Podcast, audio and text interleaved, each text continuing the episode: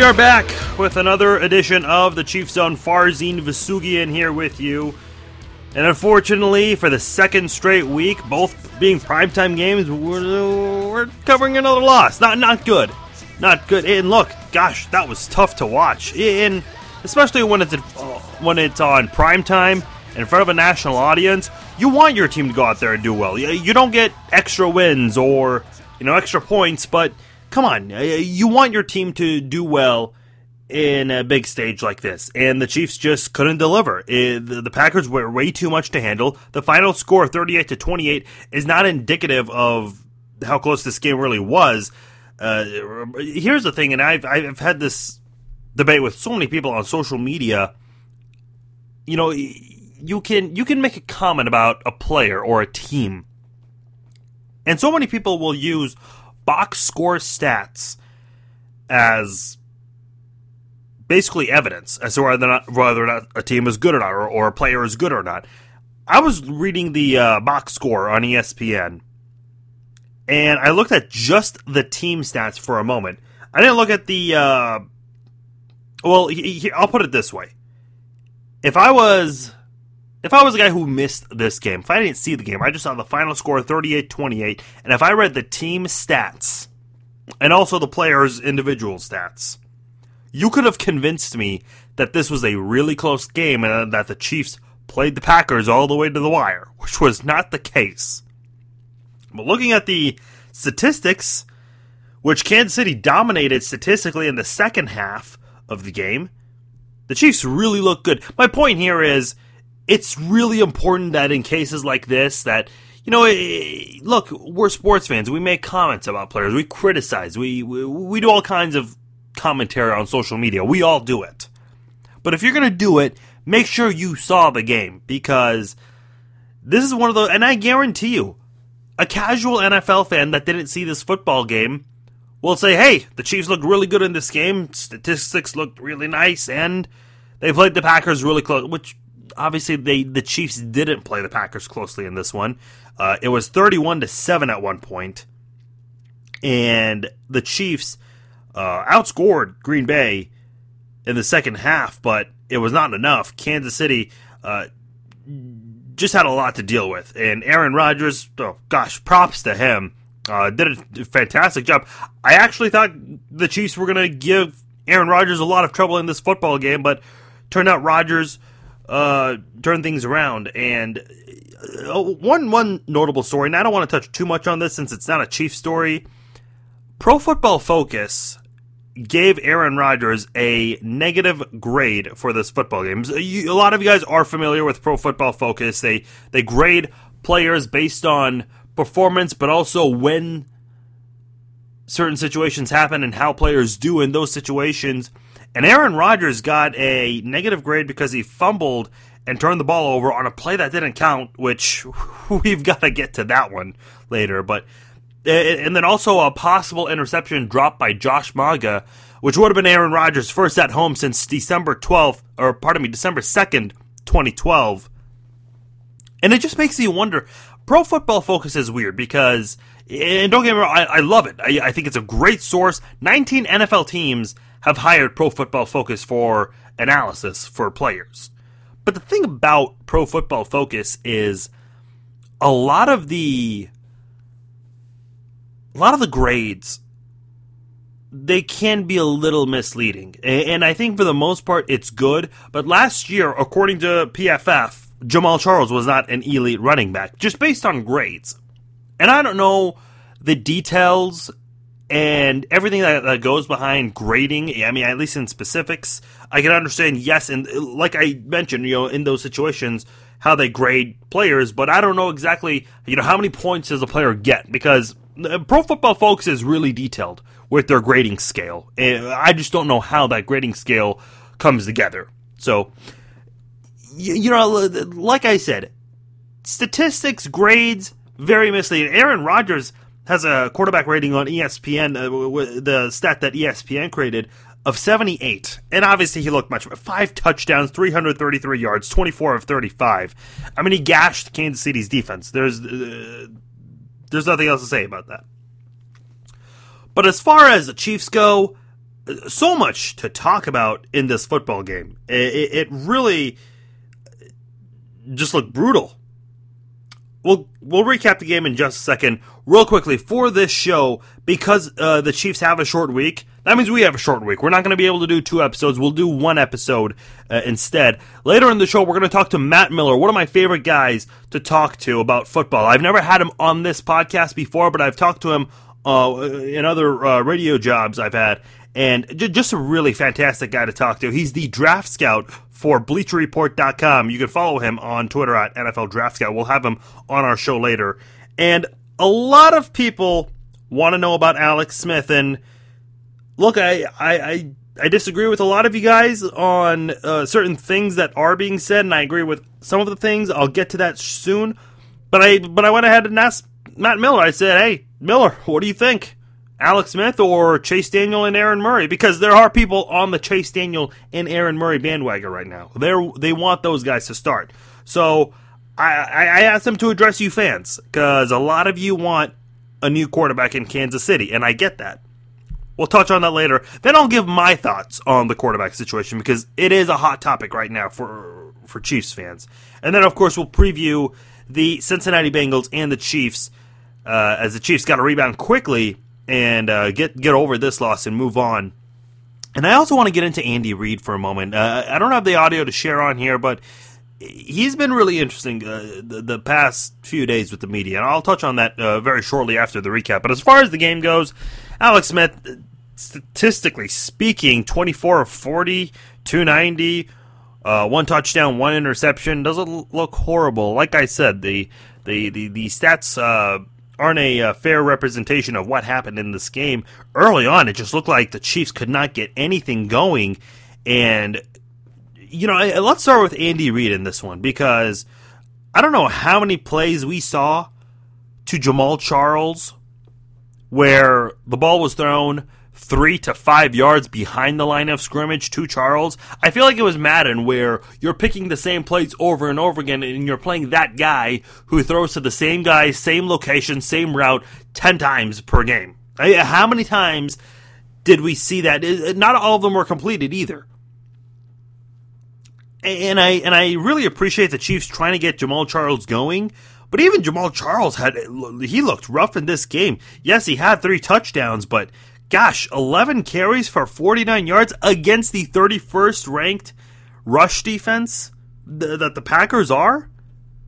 I mean, that's unfair. I mean, that's just hard to fathom. The Chiefs have to do a better job than that. And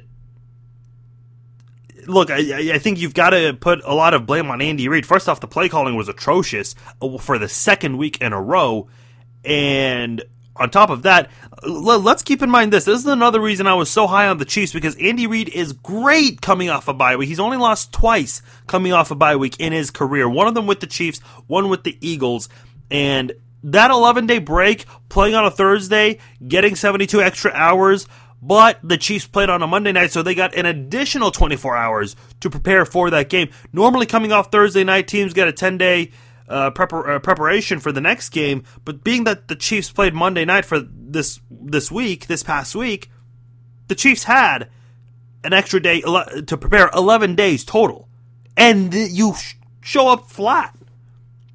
And let's not forget another. And I don't know if this is on Andy Reid, Bob Sutton, or Jaye Howard. Uh, the announcers, uh, Gruden and uh, Tirico, they got on Jaye Howard for this. But how do you allow the 12th person penalty twice in a game. You can't afford that. I mean, the, the, the, you, we talk about fundamentals in sports. That is something you cannot allow. And I, again, I don't know if it, if, if it was Jaye Howard not hustling off the field or if he was just taking a nice Sunday walk to the sidelines. I don't know. But someone's gotta. Here's how it works in the NFL. If an offense is wanting to hurry up, and if at some point they want to make a substitution, the officials will allow the defense to also make a substitution if they want to in between plays. So I don't know how much time was needed because look, sure, Jay, Jaye Howard not hustling is one thing, but the coaches they need to know who they're going to put in and who they're going to take out. And it, look, it could be one of the defensive assistants too. I mean, every team handles it differently. Maybe they have a position coach or the coordinator who handles that. Uh, I, I, I would ha- hate to say this, but I think it's possible Andy Reid in Kansas City handled substitutions. Given just we we heard from Bob Fescoe last week. I said, hey, look, Bob, why isn't Andy Reid handing the play calling duties to somebody else, maybe Doug Pederson, And he said, hey, look, it's probably an ego thing. And maybe Andy Reid just wants to have a lot of control as a head coach here in Kansas City. And, and maybe that, that's on him also. Who knows? But I'm just throwing all these possibilities out there. But that is something inexcusable. You cannot allow it to happen. And for it to happen twice is another thing. But as far as Andy Reid goes, the play calling second week in a row looked bad. Jeremy Maclin, if you had him on your fantasy team, great, thumbs up. Eight receptions, 100, 141 yards, and a touch, a touchdown, a wide receiver touchdown. Finally, it happened uh, since the uh, uh, December, I believe, of 2013. Uh, Dwayne Bowe, the last wide receiver to catch a touchdown for the Kansas City Chiefs. However, uh, Jeremy Maclin, the numbers he had going, I don't know what it is, but a lot of times football players, if they have a big lead, and we saw this with Kansas City in week one against Houston, when teams have a big lead, they play soft. They they don't play 100% because they don't want to they don't want to risk injury. They want to avoid getting hurt. I mean, they just they just don't feel the need to go out there and, and, and play as hard. You know, if you have that defense on your fantasy football team, the players could give a damn because they just want to walk out alive and, and get ready for next week. And look, I, I, I wholeheartedly believe that if NFL teams do have a large lead, they don't want to play as aggressive because they don't want to put something on film that they don't want to do that they don't, they don't want to show for their upcoming opponents. That's a great strategy too.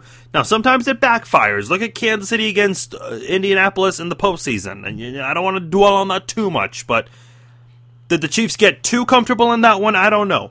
Maybe the Packers got too comfortable and they just let Kansas City run around. It, it, it's not one of those things that shows up in the stats sheet. Uh, you, it's one of those things you have to watch the games, and by watching that, Green Bay did look different, and really they, they looked a lot soft, more soft in the second half. They they kind of just let Alex Smith do whatever he wanted to do because the game was at that point really wrapped up. It was decided. Sure, Kansas City could have had that two point conversion in, in their last touchdown and then uh, possibly could have got the onside kick, but look, it didn't happen, so that's not even a story. So as far as Jeremy Maclin, okay, look, it's nice that he's getting he, he's going, but it happened during garbage time. All right, Let, us not let's not lie to ourselves. Come on, it did happen during garbage time. Now, if the Chiefs played like that for four quarters, I can't help but wonder what this game could have been for the Chiefs. This was a statement game. If the Chiefs won against the Broncos and didn't lose like that, maybe we can look at this game and feel okay about it because the Chiefs would be 2 and 1, possibly tied with Denver and Oakland for first place in the AFC West. By the way, Oakland on top of Kansas City in the division. This is how you know the panic button is being hit after week 3. But as far as everything else going with the Chiefs offensively, it, a lot of it was garbage time padded stats for me. That's all it really was. I, I mean, Alex Smith scrambling right before halftime. I mean, what are you even doing at that point? It's better than just, if you're going to do that, might as well take a knee because you, what if you get hurt on that play? I, I I'm just not seeing a lot to feel good about with this offense right now. Defensively, hey, look, uh, every everyone is entitled to a bad day, and this was really the defense's first really, really, really bad game in a long time. Uh, Jamell Fleming didn't play. I think Chiefs fans were happy about that, but instead that resulted in a, Tyvon Branch filling in for Philip Gaines. Uh, that didn't look good. Uh, safety converting the quarterback on the spot. And then you also had Marcus Cooper. Remember, Marcus Cooper at one point looked really good his rookie season in Kansas City? Yeah, I remember that too. That's a long distant memory right now. Marcus Cooper got torched in this football game, and it's a good thing that Sean Smith is back, especially when you're going to be facing Green, uh, one of the hottest wide receivers in the NFL, a rising star too. Uh, it may even have reached that point too. The Chiefs really need Marcus Peters and Sean Smith to step up in this game because and, and the Chiefs do have two good cornerbacks right now. I do kind of worry about Sean Smith because he's been away for three weeks, but if he's going to be the same old Sean Smith that we remember from last season, then Kansas City's pass defense is going to be good, and it's going to help Eric Berry even more because he can focus on coverage a little bit and be more of a help safety. Instead, we saw him lining up so close to the line of scrimmage at times. He was almost playing like a like a corner. I mean, he was playing one on one out there at times. It seemed like so. Uh, Eric Berry's responsibilities and role, I think, are going to change a little bit now that he has Sean Smith and Marcus Peters, two really reliable cornerbacks for the Chiefs. Uh, coming up, uh, hopefully for the rest of the season. Gotta hope these guys can stay healthy too. Uh, and it's hard to, to be 100% throughout the season. No one's 100%. Even at right now, uh, three weeks in, uh, people are a little banged up, nicked up, but uh, just got to avoid injuries. a lot of people are hurt, but uh, injuries, uh, that's a different story. You want to make sure these guys can stay on the field. That's, that's the uh, most important duty there. pass rush wasn't even there either. Justin Houston, Tamba Hali, not too good. Hali did get a sack, and I was really glad because Hali, he's been on this team for a long time and wants to stay here, took less money, and people just love him even more but it it just wasn't a good night for the defense either. Uh, Marcus Peters, I do want to touch on the, or, uh, pardon me, uh, Cooper, uh, Marcus Cooper. I want to touch on because uh, the Chiefs did get that fumble recovery, and uh, Cooper. I don't know how many times Cooper got penalized in this football game, but he cost the team a, pos- a possession in which he could have had a takeaway, and then a couple penalties too. Again, one of them falls on Tamba Hali and a couple other guys. But Aaron Rodgers, I I saw this crazy statistic on uh, Pro Football Focus, just how successful Aaron Rodgers is on free plays. I think he's completed half of his, more than half of his passes on free play. I think he had two or, or maybe three free plays from Monday Night Football, and one of them resulted in a touchdown when you have a free play that allows the other team to score a touchdown, that's when you know this defense is not in uniform. It, looked really bad from a viewer's perspective. So overall, not a good game. Knile Davis had a nice kick return early in the game, which could have helped the Chiefs really get into this one. He had that 54 yard return, but that's turned into a three and out, and it was a wasted opportunity. So much to take away from this football game. And if you're the Chiefs, there are some question marks right now. Did that fumble against Denver really derail your confidence and perhaps your season? I hope not, but at this point, that could be the case. Who knows? Now, I want to touch on Andy Reid before we go to our interview with Matt Miller. Andy Reid had one of the most interesting post game comments I have ever heard from a head coach. Possibly right up there with Bill Belichick last year. Coincidentally, uh, it, it, happened a year ago from Tuesday when he kept saying, We're on to Cincinnati. We're on to Cincinnati. Right after getting blown up by the Chiefs on Monday night. Andy Reid, every question that was asked, he said that he's uh, he he takes responsibility and he would add a couple other comments, basically adding on to the fact that he takes responsibility. Adam Teicher from ESPN at ESPN.com covers the Chiefs there, formerly from the Star. Teicher asked him uh, something to the effect of whether Reid will consider or make a quarterback switch, and Reid's exact words were, "I take responsibility for that." Which, first of all, doesn't even make sense. That's not even a, a, a logical answer to that question. Andy Reid was asked about Jeff Allen on Saturday, and Andy Reid r- really had a strange response. He says, "Hey, look, we're talking about the Packers. We're, we're, we're on to Green Bay." And I'm thinking, uh, uh, and I was kind of shocked by this because one of the preseason games the pregame shows that KCTV5 does, Michael Coleman sat down with Andy Reid and asked Andy Reid about the media and what his thoughts were on the media. And Andy Reid said, "Look, I, I actually wrote for a college newspaper when I was a college student, and that he's familiar with deadlines and editing and uh, copy copy editing and all that stuff. So he knows what guys like Terez Paylor are after, what guys like Bob Fescoe, what they want for their show. So I I was really shocked with the way he responded to the media for that that question, uh, the the Jeff Allen question, and then about the quarterback possibility, and then at the end of that press conference, he says we're on to Cincinnati, which again a year ago, that's what Bill Belichick was saying after that loss to the Chiefs. Uh, so, um, I don't know. Uh, I, I'm not quite sure. Uh, what's what's going on with Andy Reid? I don't know if there's something going on behind closed doors with John Dorsey and Clark Hunt. A lot of people really want Andy Reid out of Kansas City, and gosh, I've got to say, I mean, this is a guy. Look, Todd Haley, he went from uh, coaching the Chiefs to an AFC West title to getting blown out in so many games the following season. Andy Reid has coached the Chiefs to two seasons where the teams finished above 500. Last coach to do that. I want to say off the top of my head it's Dick Vermeil. I'll look that up right now, but I'm almost certain it was Marty Schottenheimer. I don't know why. I, I don't know just how impatient Chiefs fans are exactly, but just from some of the things I'm reading on social media, it's really getting to everyone's head right now. Andy, first of all, the team's one and two, and and, and I'm not going to sit here and say it's early because it's not early anymore. We're almost a fourth into the season, and this Chiefs team needs to pick it up because if they don't, Denver's running away, away with this, and Oakland might finish in second place this year, which I know Chiefs fans do not want at all.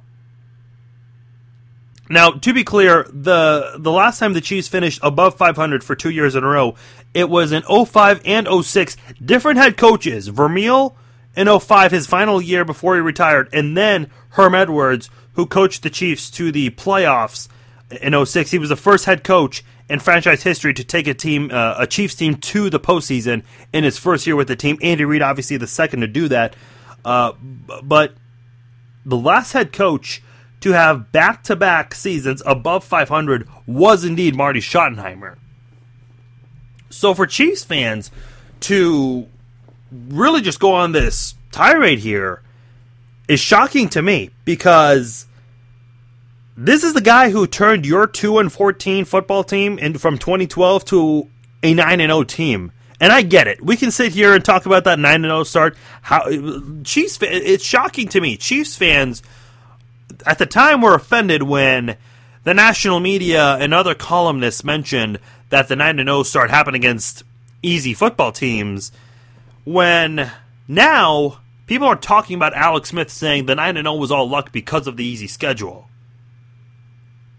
can we be fair for a moment? So, first of all, that 9 0 start, Kansas City really proved something because a lot of the, some of those teams they played and beat during that 9 0 run, they lost two of those teams the year before. The Browns were one of those teams, off the top of my head. I'm not going to go through the whole schedule, but my, my point is, people are so quick to want Andy Reid gone.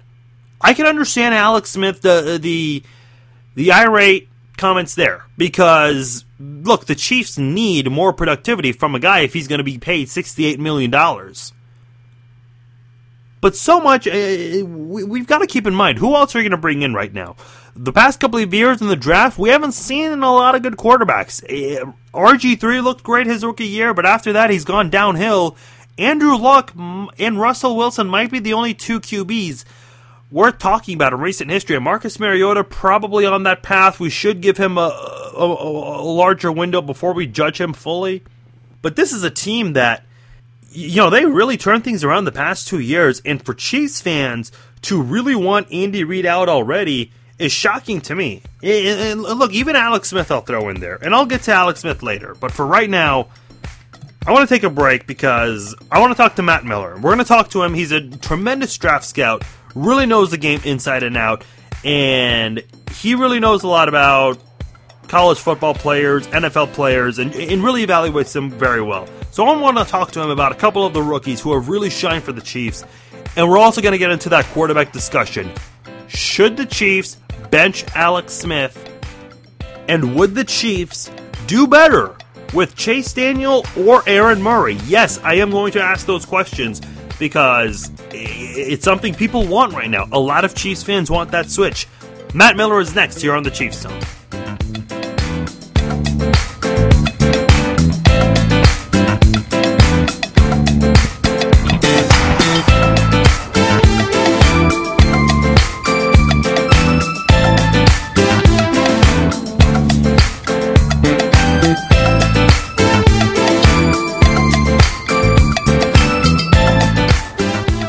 All right, it's that time now in our show where we bring in our guest. And this week we have Matt Miller, the NFL draft scout for Bleacher Report. Does a tremendous job uh, watching game film, evaluating players in college football, also in the NFL. Spends countless hours uh, just watching game film and watch so much football uh, in front of him, and uh, does a great job with it overall. And we're Really happy to have him on the show right now. Matt Miller from BleacherReport.com. Matt, thanks for joining us here on the Chiefs Zone. How are you? Doing great, man. Good to talk to you again. Yeah, you know, it's you and I have kept in touch, but it's been a while since we've been able to do uh, a show on air. Uh, last time I did, I was uh, at the University of Kansas, and we did it on KJHK. But uh, first time for this podcast since we last did something like this. You and your wife welcomed a, a new baby boy to the world, and uh, I, I, know as a father, I'm sure that's challenging time wise. Uh, you know, being a, a, father of a young one and also uh, spending so much time watching football, especially during the season. What's it like, man? A, a lot of, lot, pretty much a busy schedule for you, isn't it? It's not easy. I'll tell you that. um, it, it's you know I, I will say, um, and my wife will never listen to this, so I'm not just sucking up. But uh, she's great about like, working around my schedule. So you know, I'm up usually by 7:30 every morning.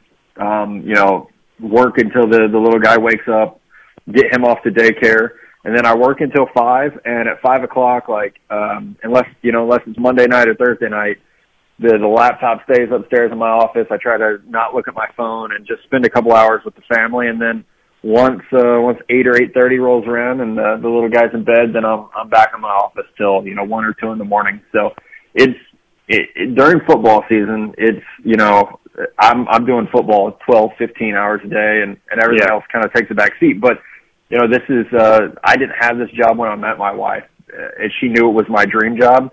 So I, I, I think she's given me a lot of latitude to to have some fun and and kind of live out, you know, what I always wanted to do. All right, I'm going to put you on the spot, Matt. Uh, I'm gonna I'm gonna ask you something that you, that you're good at, but uh, I, I want to know what's uh, what's the draft scout? What's the evaluation on Mr. Miller, and uh, what position is he going to play in the NFL? We'll see. Uh, you know, he's kind of stocky. I, I think he could be a middle linebacker because he's uh, oh, he, there you he'll, go. he'll run right through you. So it's we'll see. We'll see. Uh, you know, I was pretty tall and skinny in high school, so we'll see. Uh, we'll see who he takes after. We're joined by Matt Miller from BleacherReport.com. Check him out on Bleacher Report and uh, follow him on Twitter at NFL Draft Scout. Matt, something I, I kind of want to start off with, and I feel like the Chiefs have really done a good job drafting over the years, but some of the players just haven't really panned out. And I guess one player that in mind that I'm still thinking about wondering why this happened, Glenn Dorsey from 2008. Uh, some some players get off to a hot start right away. Some take forever. Some never even reach that point uh, of of what expected from them. I remember Mel Kiper at the time saying Glenn Dorsey was the best defensive player entering the draft in the last 15 years from what he could recall. Uh, why is it that this happens sometimes with uh, college football players who have all these possibilities and potentials, but they just never reach them?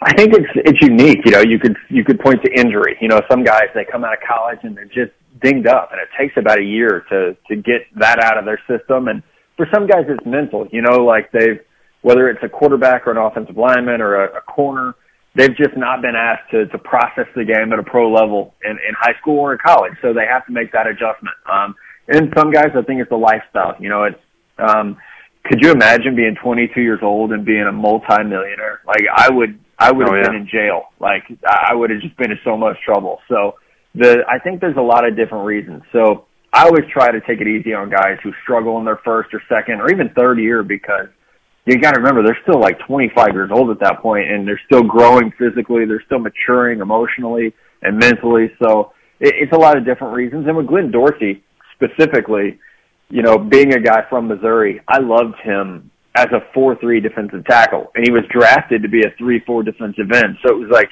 the scheme never fit what he did well, and I think that hurt him. And ultimately, you know, he became a nose tackle in San Francisco for a little while and had some success. But he was a guy who never really played in a scheme that I felt like benefited what he did as a pass rusher. Matt, uh, something I want to touch on, uh, and I know the Chiefs did not look good on Monday Night Football, but some of the rookies have uh, really been exciting to watch. And we mentioned Mel Kiper earlier. He rated Marcus Peters, the rookie cornerback, as the number one uh, rookie so far after two. Uh, this was before week three started. I'm, I'm sure his list will change. Uh, he had uh, Mitch Morse at number three, Marcus Mariota between the two. Let's start with Peters for right now. This is a guy who had off the field issues in college, and here he is in the NFL, taken a little late in the first round. And this guy's a stud. He, he looks like the steal of the draft so far. You know, I will I will gloat a little bit here. I had Peters at number six overall in that draft class and just thought he was phenomenal. Like I didn't get it, you know, the the slander on him. And it was like it's frustrating because you you know, you do you pour over the film and that's like the objective part. You know, you and I could sit side by side and watch film and, and view a player differently. But once I started doing the background work on this kid, it was like he was so remorseful for being kicked out of Washington. And, you know, there were so many rumors about who he was off the field, but it's almost like no one took the time to get to know him. And I, I actually made that effort to, you know, dig into his background, talk to coaches, talk to his agent, talk to the people training him to get a sense for who he was. And I walked away really comfortable with him. And maybe that's easy for me to do because my job isn't on the line if I miss on a player like Marcus Peters, but you know, I, my reputation is, and, and I was willing to, you know, put my reputation up against the fact that in a really good draft, I thought he was a, a top six player, and, and he's played to that level so far, and, and is only getting better each week. Matt, I want to touch on Mitch Morse, uh, the rookie from Mizzou.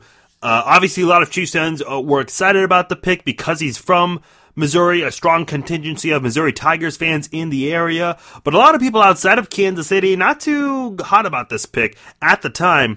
Looking right now, it looks like the Chiefs knew what they were doing. I guess the surprising part is Mitch Morse was a tackle and he's made that transition to a center in the NFL.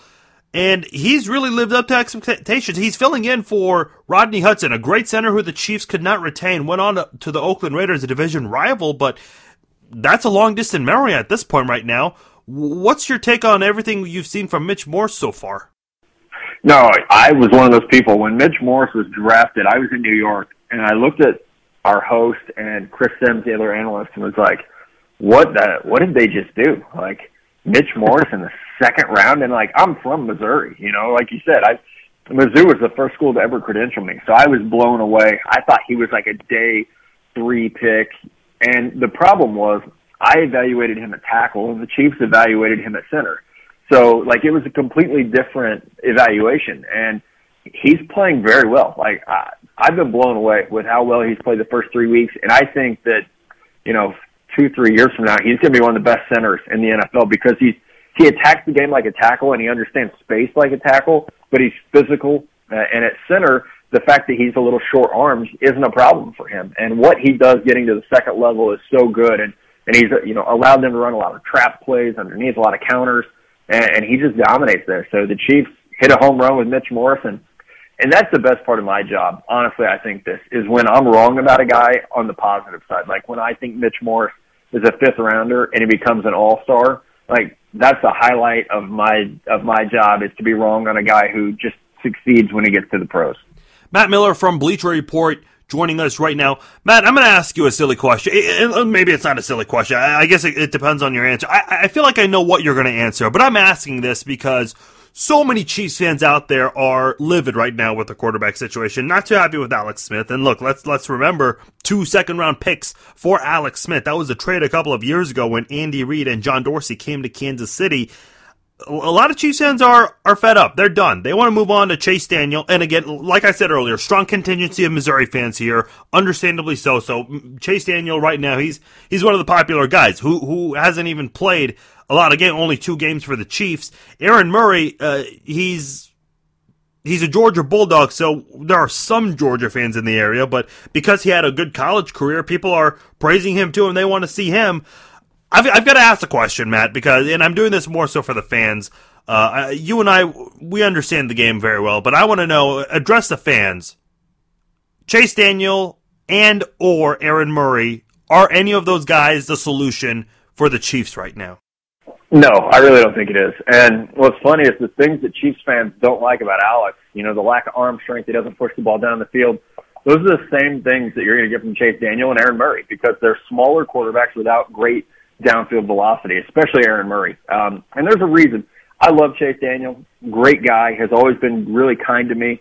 I don't think he's a starting NFL quarterback. And I, I think if he were, he would have been by now. You know, he was in New Orleans under Drew Brees and Sean Payton if someone thought he had starting potential, he would have been given a shot. You know, look at these guys. Josh McCown is a starting quarterback right now. Like if you can, if you're even passable as a starting quarterback, you're going to get a chance. So, uh, you know, but I agree. I, I think Alex Smith has a, a ceiling and a limit, and and they're kind of bumping up against that. You know, he's growing up a 49ers fan. I can tell you from experience, he is good enough to give you hope, and he's bad enough to frustrate the hell out of you because it's like there's not a whole lot of consistency. But there aren't very many good quarterbacks in the NFL right now. So Alex is a good placeholder until they can find a young guy who they believe is the the franchise quarterback. And I have a lot of faith in John Dorsey. I have a lot of faith in the scouts that he has on staff there. I think one of the best front offices in the NFL. So I, I believe they'll figure it out. And I think the Chiefs look at it as a process. They're they probably didn't think they were a Super Bowl team this year, and and fans should look at it the same way. Of they're in, you know, maybe step two or three of, of turning this thing around, not at step 10 right now. I think from the casual football fan's perspective, uh, that just watches these games for fun, uh, if they follow college football and the NFL, they see Chase Daniel, they see Aaron Murray, both illustrious careers at uh, the University of Missouri and the University of Georgia. I think Aaron Murray broke just about every notable college record, uh, passing record at Georgia, and Chase Daniel uh, a Heisman runner up at one point, uh, was on the cover of SI, almost took Missouri to a BCS championship game. Why is it that so many college football players, especially quarterbacks, do so great, but in, then in the NFL, they end up being backups at best? I think it's usually a physical limitation, you know, and like for, for Daniel and Murray, that's what it is. It's that lack of size, lack of arm strength. Um, and, and for Daniel, like I don't know how well you remember when he would play in the preseason in New Orleans. There were times he looked phenomenal, but it was like he really struggled to see deep middle of the field or the deep out. You know, everything was it had to be an on schedule throw because he just couldn't see the entire field. And, and I think with Aaron Murray, it's probably the same thing. You know, Murray was so prolific at Georgia, but it was a lot of checkdowns, a lot of yards after catch. You know, he wasn't he wasn't creating a whole lot on his own. And so I think that that comes into play. And the NFL is still a height, weight, speed league. Like, you know, take a six four quarterback like Christian Hackenberg who could throw the ball all over the field, but has struggled in college. And you're going to find a coach and an offensive coordinator who's like, I can fix that because he has the tools. But you take a Chase Daniel who might be, you know, super smart and shows up under the lights, but he has some physical limitations. There's only so much you can do with that uh, once he gets out on the field. So I, I think that's probably the biggest part of it. He's Matt Miller from BleacherReport.com, the NFL Draft Scout. Check him out uh, on Bleacher Report and also follow him on Twitter at NFL Draft Scout. Matt, definitely appreciate the time. I know you're a really busy guy with your schedule, as, as we mentioned earlier on the show. Uh, I know you're out there doing so many radio hits uh, all over the country, so uh, definitely appreciate you taking some time to be with us. Uh, and uh, you know, while we're at it, prepare your son because hopefully the Chiefs will take him number one overall several years down the road in the draft. He might be the future franchise quarterback for the Chiefs. You know, we'll see. hey, that, that's a good call. Uh, hopefully, he doesn't take as much criticism as uh, some of the other quarterbacks over the years. Matt, definitely appreciate your time. We'll talk to you down the road. Yeah, you bet, man. It's Matt Miller, Bleacher Report, Draft Scout. Go follow him on Twitter, NFL Draft Scout. Just a funny guy to talk to. And uh, I, have seen his uh, post on social media. A little guy. Hey, it looks like he could uh, have an arm one day. You never know.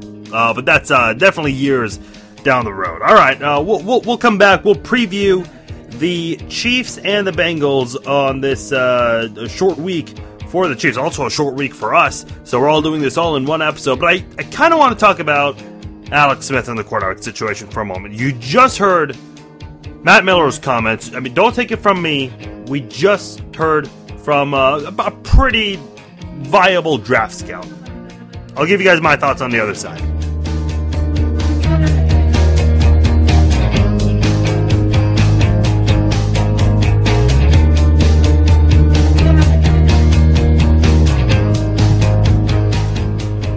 A big thanks to Matt Miller for joining us here on the Chief Zone. A great guy. Definitely follow him and check out his work. He really knows. He's one of those guys who knows what he's talking about, and it's definitely a pleasure to have him on the show to talk with us uh, about the Kansas City Chiefs and really just give his input on uh, those rookies. But you just heard that question I asked him about the quarterbacks, and he immediately didn't waste any time. First words to come out of his mouth: "No." Alex Smith is the guy. Chase Daniel and Aaron Murray, those guys want to make a difference right now. And if Chiefs fans think otherwise, look, I don't know what to say because those are those are guys who are backups for a reason. As he said, and I've said this before, if someone in the NFL right now thought those guys deserved a shot, first of all, they would have been drafted. Chase Daniel didn't get drafted. He got cut by the Redskins. He was a full time backup for the Saints.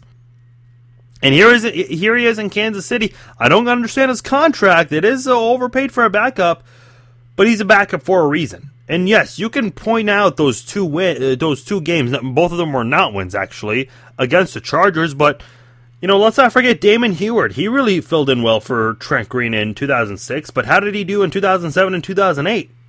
Non-existent at that point. So it's it's one of those things for Alex Smith. First of all, again, as Matt Miller said, and I'll just echo his thoughts. Those guys are backups for a reason. And it's one of those things where do you really think the Chiefs would do anything differently? A lot of Chiefs fans, and I've had conversations with fans on Twitter about this. Here's what I've been telling fans: if the Chiefs, if Andy Reid switches to Chase Daniel, first of all, that's going to make headlines because Alex Smith has been above 500 each season with the Chiefs. He was 10 and 5 in 2013, and then he was 8 and 7 in 2014. You have to keep in mind he didn't play all 16 games both seasons. Uh, week uh, 17 in uh, 2013, Andy Reid benched all the starters, and then in 2014, that's when Alex Smith he couldn't play because of that lacerated spleen. So we've seen Chase Daniel a couple times, but Alex Smith, I'm here to tell you guys, he's not going anywhere anytime soon. If you go to Spotrac and look at Alex Smith's contract details, uh, they signed the they signed the deal before the 2014 season, but after 2014, Smith was given a new four year deal worth 68 million dollars. Uh, keep in mind, he is in year one of that deal. And he's got a base salary of 11.9 with a signing bo- bonus, excuse me, signing bonus of 3.6 million. So a total of 15.6 million. And if the Chiefs cut him, there's a dead cap of 40 and a half million dollars. 2016 Alex Smith 14.1 million base salary uh, cap t- total of 17.8 million. Now in 2017, the Chiefs have some options there because the dead cap for Alex Smith is not as high as it is in 2015 and 20. I said 2015 was 40 and a half million. 2016 it's 24.9 million. 2017 it's 7.2 million. 2018 the dead cap is 3.6 million. Uh, still, he's getting paid at least 10 million dollars in each of those uh, seasons. Fewest he's getting is 2017, 10.8 million. 2019, he becomes an unrestricted free agent, and he will be 35 by the time that happens. So it's uh, it's hard to say right now, and I agree with a lot of people. Alex Smith is not getting the job done and needs to do better. The offensive line, look, the offensive line, I feel like has done some work. Uh, I saw a uh, statistic out there that Alex Smith uh, has held the ball the second longest out of any quarterback in week three. So the offensive line is blocking for him. There are players that are open downfield. Smith isn't even he doesn't even see them. I don't know what reads he's making, but he's not finding those open guys when he has the time to get to them also. And I don't know, it's it's the issue we had with Matt Cassel in 2012. It, it, the Chiefs, a ton of talent, but it, it, just not going all the way because of the quarterback. And the Chiefs right now, they really have championship talent. This is the best and most talented team Andy Reid has had in Kansas. This is the most talented Chiefs team.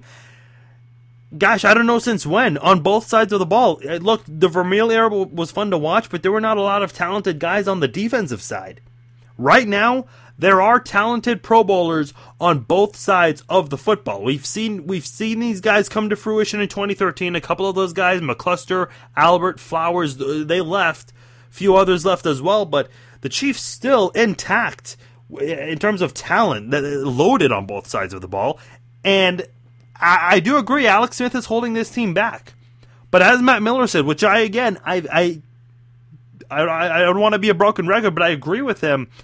You're not going to see a much much big of a difference with Chase Daniel. I know Chase Daniel did look a little better in that Week 17 game last year, taking shots downfield, but he didn't connect either on those guys. I remember in the preseason, people just went crazy for Chase Daniel, and then when he starts throwing an interception, all of a sudden those Chase Daniel supporters were silent. And I get it. A lot of them are Missouri fans. And look, as a Jayhawk, I don't even care about the KUMU thing. This is not even about that. My point is, I know lots of Missouri fans that are Chiefs fans. They want to see Chase Daniel because that's their boy, that's their college guy. So I get it. But at the thing is, you've got to be realistic too. I mean, Chase Daniel went to a couple other NFL teams and he was not wanted as a quarterback. He was either cut or became a backup. He went undrafted too.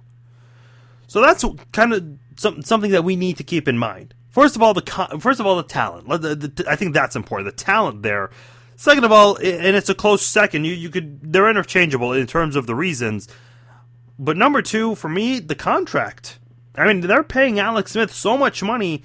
You can't go out there and bench a guy and put Chase Daniel. What I was saying earlier, if Andy Reid benches Alex Smith, who again was has been five above 500 each of his two years here so far, and puts in Chase Daniel, and if the Chiefs lose with Chase Daniel, that's a fireable offense for Andy Reid. Any head coach gets that. Last thing about Andy Reid, by the way, on the last segment, keep in mind he is the fourth most winningest coach among all active NFL coaches. This guy's a, future Hall of Famer. Might go into, into the Hall of Fame without a Super Bowl ring, but he's been to the Super Bowl and has been to several NFC title games. I think he's capable of taking the Chiefs to an AFC title game one day, but I think Chiefs fans really need to relax and just not get so carried away with all this because Andy Reid won a lot of games in Philadelphia for a reason. I mean, it's not like giving him up was easy. And you saw uh, in 2013 when Andy Reid went into Philadelphia and got that big win, kind of stuck it to them a little bit. And even at, at times, I remember in 2013 when the Chiefs had that 9 0 run, I was really curious, so I went on Philadelphia Eagles message boards and San Francisco 49ers message boards. They want 49ers fans wanted Alex Smith back, and Eagles fans wanted Andy Reid back. And you know what? With what's going on in Philadelphia right now with Chip Kelly, I wouldn't doubt it if Eagles fans wanted Andy Reid back right now. So my, my, all I'm trying to say is be careful what you wish for because I think Chiefs fans are just not aware of how much Andy Reid has done to turn the team around. Look, I get it. There, there are still no playoff wins, but does that mean Trent Green was a bad quarterback? a lot of you guys rank him, and I've had this in the past. I've had this conversation in the past. I rank Joe Montana over Trent Green. A lot of you guys strongly disagreed with me on this. And Green, as we all know, he never won a playoff game in Kansas City. So let's not get too ahead of ourselves with the postseason wins. I mean, Alex Smith, he did everything he had to do in that postseason game against Indianapolis. I, I don't mean to bring that up again, but did we forget how well he played in that postseason game? Because that collapse was not on him. Not at all. Just something to keep in mind. Just food for thought when you want to think about Alex Smith and Andy Reid as well. All right, I know this podcast is getting close to an hour, which again, it's crazy because the Chiefs have a couple of early primetime games, so we've had a short week.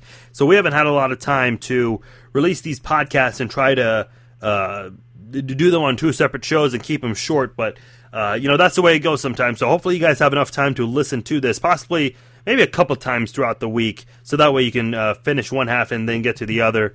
Uh, if you are doing that, odds are you're finishing this podcast up later in the week. Uh, but as far as the Cincinnati Bengals go, uh, that's a game the Chiefs. At this point, everything feels like a must-win because you're behind. You're one and two, and Denver's three and zero. Oh. Oakland's two and one, and ahead of you. So the Chiefs really have to do a lot to perhaps contend for a wild card, unless uh, the Denver Broncos pull a Josh McDaniels from 2009 and just flat out collapse. Playing on the road Monday night and then quickly turning around, visiting the Bengals on a short week. So uh, not easy for Andy Reid and the Chiefs this week, but uh, look, I, I, mean, we'll go ahead and get to it right now. Uh, Andy Dalton, uh, you know, I, I, think it's funny with him because he has not won a postseason game yet, but he's done so much for that Cincinnati Bengals football team. They rewarded him a mega contract and they're really pleased with the way he's looked so far. And ever since he's been drafted, and I, I, I should I mentioned recent quarterbacks. I'm saying I said Andrew Luck is the only one maybe worth mentioning, and Russell Wilson, possibly Mariota. I, I should have thrown Andy Dalton on that list because this this guy is in the top ten in nearly every key category every single year. And this is the kind of quarterback that teams want. And the Bengals really fortunate to have him. They had a really good quarterback in Carson Palmer for a long time. Andy Dalton ran eight touchdowns, one interception. And by the way, when it comes to sacks, Bengals haven't allowed a lot of sacks. So Andy Dalton has been sacked twice, whereas Alex Smith has been sacked more times than any quarterback with 13 this year. So the the, the defensive aspect really comes into play because with Cincinnati, uh, you know, it makes you wonder. I mean, they're definitely going to bring the heat, but I want to focus on the Cincinnati offense for a second because obviously I just highlighted Andy Dalton, very good quarterback, and a guy who takes great care of the football. And he's going to be looking to hook up with AJ Green a lot, who's fourth in the NFL right now in receiving yards with 335, uh, behind Julio Jones, Antonio Brown, and Steve Smith, and then Larry Fitzgerald right behind him. So this Cincinnati team has a nice quarterback wide receiver duo uh, with Dalton and Green. And that's going to be the, the, good news for the Chiefs. They do have the pass rush to try to get to Andy Dalton. And on top of that, they have Sean Smith coming back along with Marcus Peters. You had to put Sean Smith on AJ Green though because Marcus Peters has been torched a little bit. And look, every even Richard Sherman, Chris Harris, those guys get torched at times, but not as much. Even the best.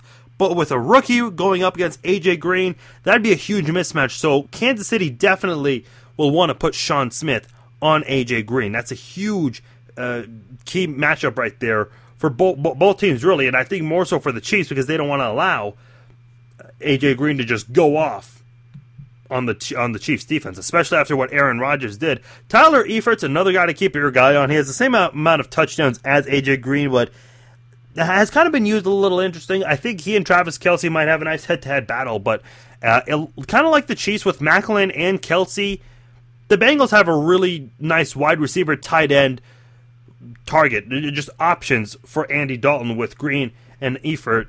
Uh, defensively, you know, I, I, wanted to get into this because Cincinnati is a good defensive team, and this is a team that's going to bring it, uh, especially with Geno Atkins, Carlos Dunlap, both have two sacks on the season, and they they don't have a lot of sacks on the year so far. I mean, six sacks so you, you average average that as two per game, but this is still a team that's getting to the quarterback uh, one way or another. They're putting pressure out there, and then you know they, they make plays. Uh, Adam Jones, he's been kind of up and down throughout his career. Of course, he he was with the Titans for a while and has had some off the field issues, but Adam Jones, a really good cornerback uh, for the Bengals so far this season.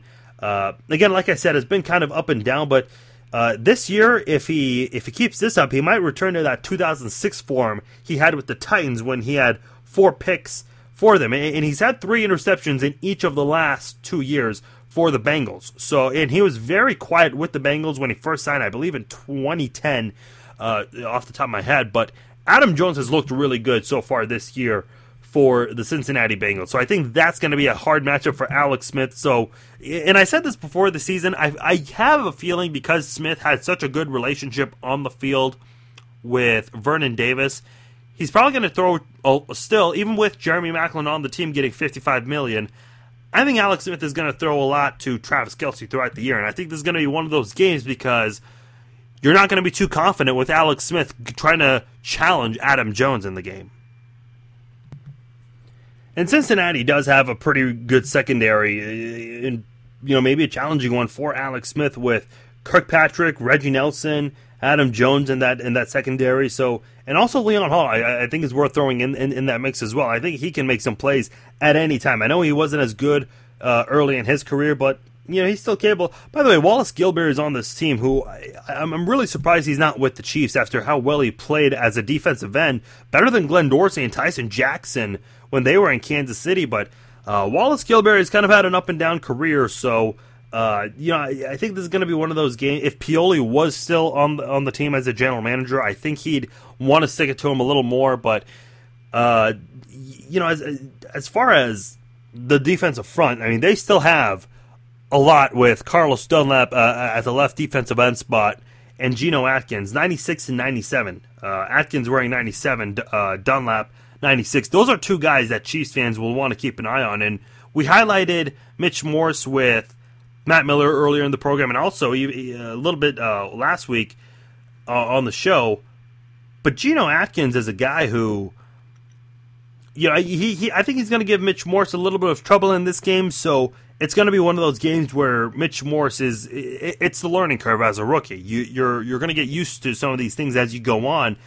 But uh, we'll see how that goes. I'm not too confident with Eric Fisher though. Uh, you know whether he's playing left side or, or the right side, defending Michael Johnson or Carlos Dunlap. Eric Fisher's a bust, guys. I mean, I hate to say it, but uh, you know, forget that he's a number one overall guy. Just as a first round pick first round selection, not going too well, uh, especially in his uh, starting, uh, his first start this past week against the Packers. Just did not look good at all, especially against a weak, a really weak Green Bay front seven.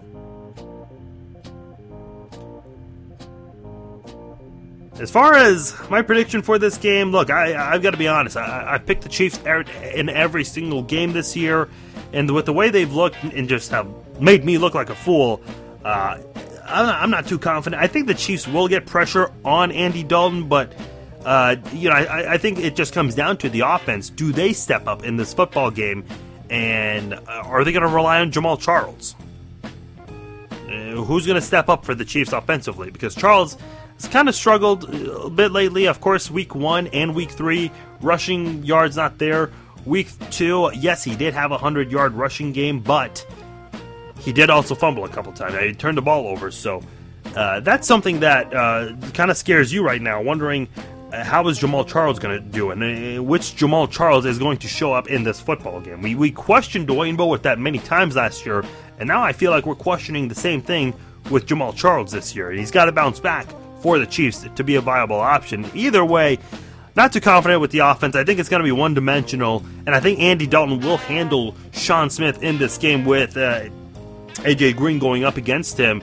Uh, so whether you put Peters or Sean Smith, I think AJ Green does have a good game and gets at least 100 yards and a touchdown. So I've got to go with the Bengals in this one. I'll, I'll say I'll say 28 to 17. 28. I, I think that might be a little generous, but uh, I, I think the defense does look a little better than it did on Monday night. But for the most part, not going to be enough to stop the Bengals. Appreciate you guys making me part of your morning, afternoon, or evening Farzin Vossoughian here with you on the Chiefs. So uh, next few weeks will be better because we'll have two episodes per week. We'll be able to have a preview, a, a recap show, and then a preview show here on the Chiefs Zone.